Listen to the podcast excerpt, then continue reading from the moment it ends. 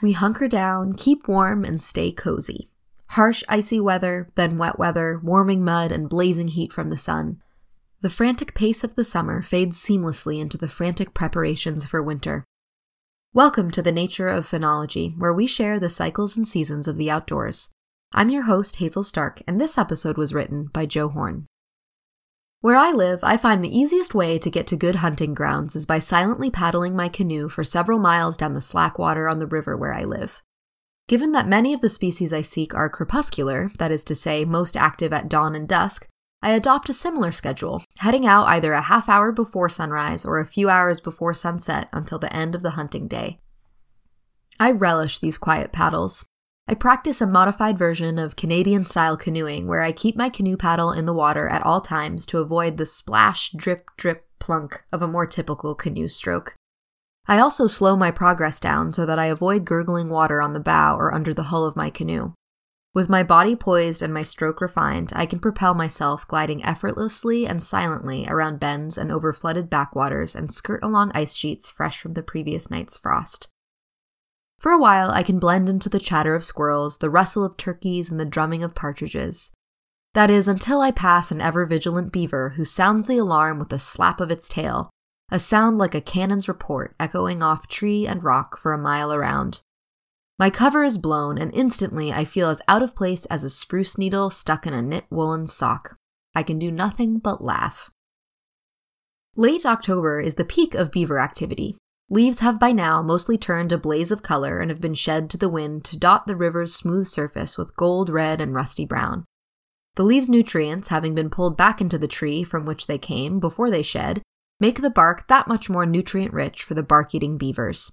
Busily they work to put on the final layers of mud and sticks to their lodges and to fill their larders full of fresh branches and twigs to ensure they are warm, secure, and well fed for the long winter ahead of them. All this work must be done before the rivers, ponds, and streams freeze over and lock the beavers into a winter of either swimming in the water beneath the ice or snoozing in their lodges. In our area, I have noticed that beavers are as discerning in their tastes for tree bark as sommeliers in Napa Valley are about their wine. I have never noticed beavers chew down a coniferous tree of any kind. Instead, they seem to have a strong preference for alder and birch. I suspect that the soft, clear grain of both of these woods is as satisfying for them to chew as it is for me to whittle with my penknife. Both of these woods also have rather thick and plump inner bark.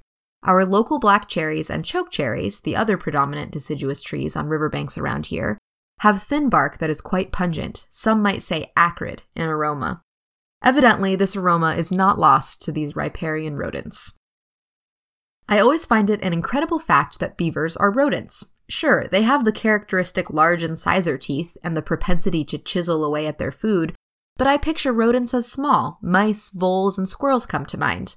Beavers, on the other hand, are anything but small. A large male beaver fattened up for winter can weigh an astonishing 60 pounds. So this weekend, you too can go out and explore the waterways of our fine state in search of the busy beavers as they prepare for the long winter ahead. I would suggest going out at dawn or dusk when the beavers are most active. Be sure to pack a thick wool sweater and a change of dry clothes for safety. The water and air can be quite chilly out there, if you aren't so inclined to brave the cold of a late season paddle, you can instead think fondly of the beavers while you make your own preparations for the oncoming winter. You can find a link to the full transcript of this show, as well as references, contact information, and accompanying photos by visiting archives.weru.org. You can also listen to or download our features or subscribe to podcasts.